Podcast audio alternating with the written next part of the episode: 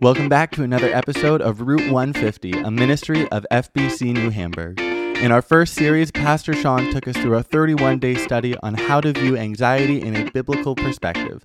And now, in this new and second series, Elaine is going to be talking to us about the foundations and importance of the gospel using the Gospel Primer by Milton Vincent. We're going to be discussing what exactly the gospel is and how it impacts our everyday life.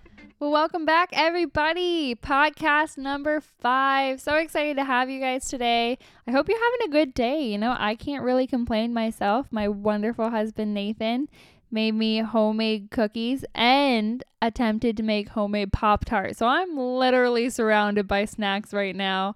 So I'm having an amazing, amazing day. Um, I hope you're also having a great day. You know, though, if it was a competition, I have more snacks. So mm, who knows? Uh, anywho, today we're in chapters 7 and 8 of the book The Gospel Primer by Milton Vincent. And just like a tiny bit of a heads up, we are going to be, it's going to be a little more heavy just because we're talking about sin. And I was chatting with Nathan today, and we are just talking about how when we have wrong thinking about sin, it can impact so much of our life and our actions. And so I think these are really good chapters to talk about, but they can be a tiny bit heavier. Anyways, as I was as I was thinking about these chapters, the chapter 8 is actually the chapter we're going to start in and it's talking about freedom from sin's power. And my goodness, this Oh, this took me back to uh, right after I was done high school. I went to a year of Word of Life in Owen Sound, which was incredibly helpful for me and like amazing for my heart and for my soul because I I think I've mentioned it in the past, but I had I had really good theology. I grew up in a church, but so often um, my my heart did not necessarily believe what my brain knew and I I had a discipler there. Her name was Lindsay. Shout out to Lindsay. You're amazing and I appreciate everything you did for my life. But I remember the day we were talking about sin and feeling guilty about sin. And she I forget exactly what she was saying, but we were talking about the fact that if I if I saw God today, like let's say I was like sitting in a room and God walked in, I I felt that God would be disappointed in me because of of my sin or things that I had done in my life. And she said, she's like, Elaine, ah, oh, she like, with her eyes slapped me upon the head. She didn't actually slap me though, don't worry. Um, and she was just saying, like, you are no longer like condemned. And she took me to Romans um 8 1. Let me just pull it up because it's a it is a great, great verse.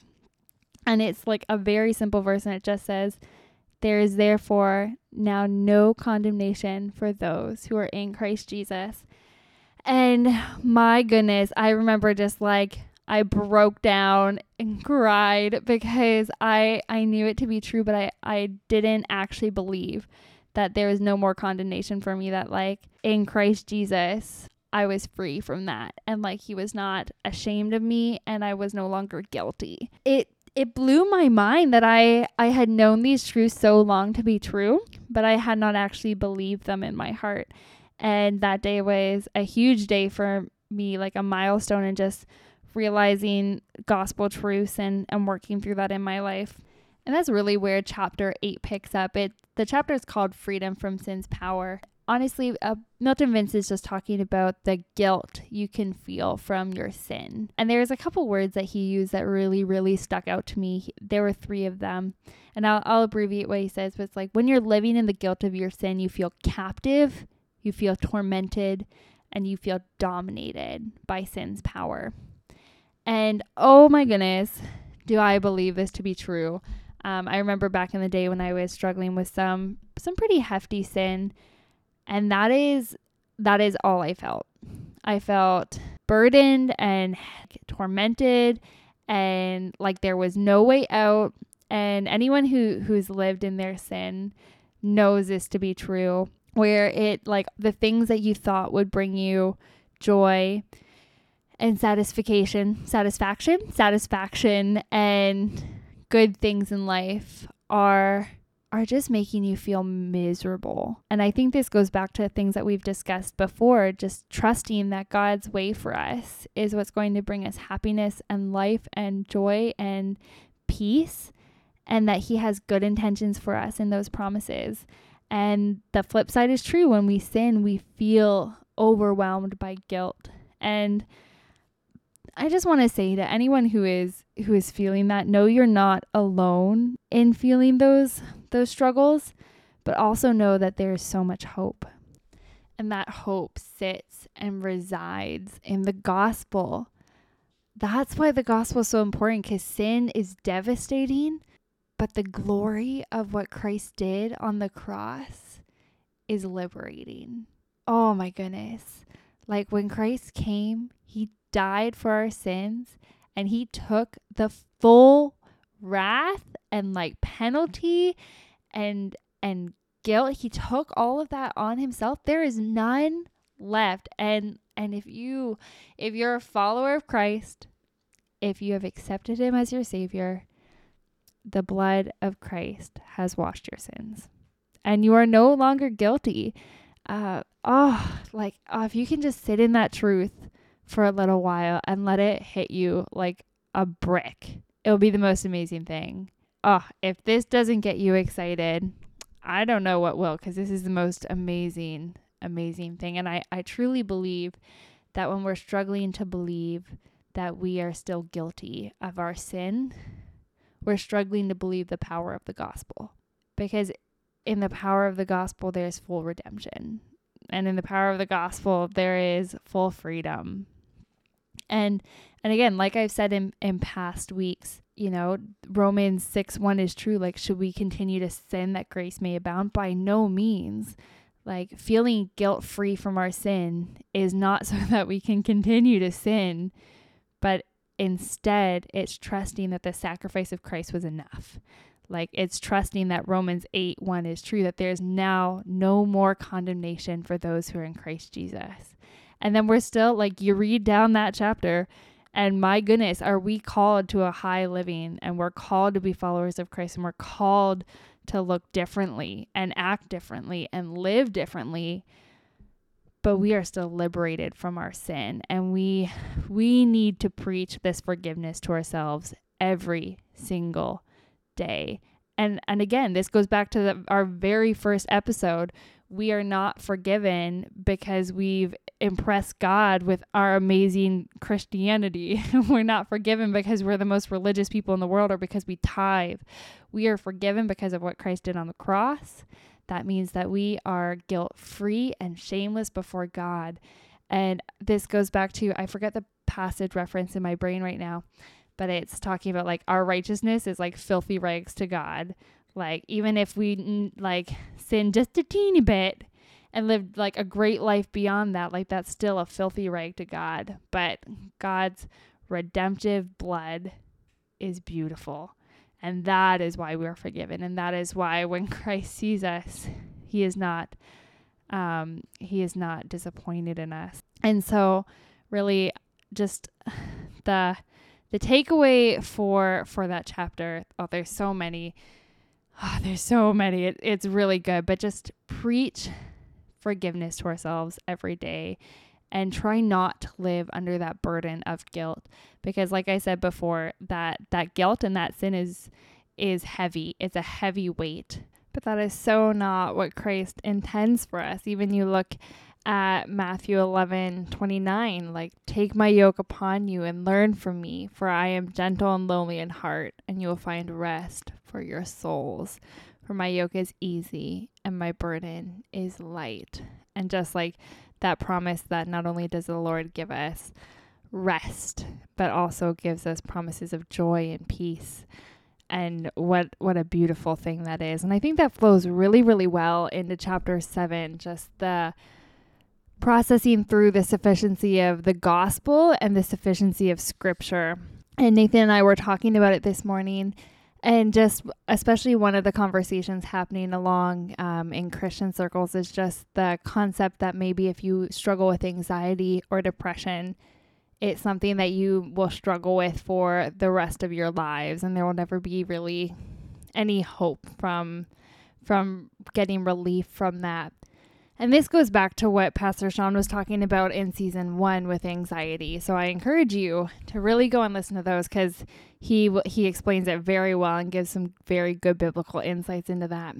But I think often what's at the heart of those fears that we'll never be able to work through those struggles is maybe a lack of believing in the sufficiency of scripture. Um, in the seventh chapter of the book Milton Vincent, he he says a very beautiful line at the very beginning of the, of the chapter, and he says, "The gospel serves as the means by which God daily constructs me into what He wants me to be, and also serves as the channel through which He gives me my inheritance every day of my Christian life." And he goes on to say that if those things are true, if the gospel contains everything I need for life and godliness, then we need to be like rooted in the gospel. And I think often what we can struggle with sometimes when we're dealing with very real problems like anxiety or depression, we go to everything else but the gospel first. We we try to fix our our brokenness using other methodologies, which aren't a bad thing as long as they're rooted in gospel truth, but but we so often neglect staying entrenched in the word of God. And and I think that's where a lot of our struggle comes and if we're believing that God sufficiently gave us his word that before creation ordained every last word that he's telling us, yet we're going somewhere else for help when we really need it, then are we actually believing that God gave us everything we need for life and godliness? and it's a struggle I know I have. I think everyone has. It's like, or even let's say you have like a money problem or you have like we we've talked we've talked about these things in the past. You're just you're struggling with something and you're going to outside resources and you're not entrenching yourself in the gospel. And I think that's where a lot of our struggling comes in is maybe at the heart of what we're dealing with is we believe that the word of God is good for Sundays and we believe it's good for I don't know, picking out who you're going to marry or something, but when it comes to actually dealing with everyday life problems, we run to other things. We, we're running to social media, we're running to escape from our problems, we're running to just talk about it with our friends, and we're hoping that that will finally be enough. Or, or you know, instead of dealing with our problems head on, maybe we just um, focus in on our career or our relationships and we're not actually indwelling ourselves with the Word of God and we're not abiding in the Word of God. And that's what we talked about in past weeks too. Like this all kind of wraps together in, in one beautiful story of the the help that comes from the gospel. But we we need to stand firm in the gospel. We need to hold fast to the gospel. We need to believe that in the word of God there are answers to our problems and that's that's a lot of what biblical counseling is. I know if Pastor Sean has talked to you before his his big thing is biblical counseling and mine is as well and it's it's nothing magical. It's literally just, you know what, you have problems, I have problems, let's sit down together. Let's read the word of God. Let's see what the word of God has to do with with our issues that are at hand every day. And and I think that's a beautiful thing. I think that's what the Lord intended. I think that's why he gave us eh, this his word is so that we could sit down together and reflect on how the gospel, how his biblical principles are actually effective for everyday life. So that's a little bit on the sufficiency of scripture. Man, I could talk about that that subject for a long time and this is like barely grazing anything that has to do with the sufficiency of scripture because it's a beautiful topic and I would I would love to spend just like an hour discussing how it's so prevalent for our lives. But don't worry cuz I'm not going to do that. So everyone can take a deep sigh of relief. But uh, but that is all um, we're going to talk about today. I I know it was a little bit of a heavier um, podcast just talking about a lot of the guilt that can come from from our sin but also the amazing hope of the gospel that's why we're here that's why we're talking about it is because there is hope in the gospel. Can I get an amen? Oh my goodness, it's beautiful. Uh, and I've so enjoyed having this conversation with you. And I do want to encourage, this goes a little bit back to what we were chatting about before, is if you are struggling with with some sin in your life and you have not brought into the light and you're just feeling guilty and overwhelmed by it, I encourage you to please don't struggle alone. Find someone you trust to talk about it. Like contact FBC. There are people there who would love to talk to you and who will help you and who will care for you. Or contact a friend or a family member, someone that you trust who will bring who will bring good gospel truths into your life. Um, please don't struggle alone. There are people who love you and who will care for you in this process. Um, but but that's it. Okay, I'm done. I will I will stop talking. I do have homework to give you though today. Homework is a great thing. And it is just to if you have not read the book of Romans, uh, and you want to learn how the gospel impacts your life, you need to read the book of Romans. So you got to start it. I, even if you're in a Bible reading plan, I encourage you to this week read just two or three chapters of the book of Romans just to kind of get you started. Um, I like to go through the book of Romans like a couple times a year because it has some really great theology in it. And I am a huge underliner. So I, I feel kind of bad because my uh, my book of Romans is completely colorful and covered. And then you might go to somewhere like uh, First Chronicles or something, and it, it is not nearly as colorful because I don't go through it as often, which is bad on me. But my my homework for you this week is to start going through the book of Romans, um, maybe a chapter a day, maybe a chapter a week, and start cementing good gospel truths into your life. Because I, I promise you, it will be life changing if you do. But, anyways, that's all I have for you today. Hope you have a great rest of your afternoon or evening, and uh, we'll see you next week. See you later, guys. Thank you so much for tuning in. We hope that the ministry of Route 150 helps you on your road to becoming more like Christ. If you have any questions, feel free to reach out to FBC, and we'll see you next time.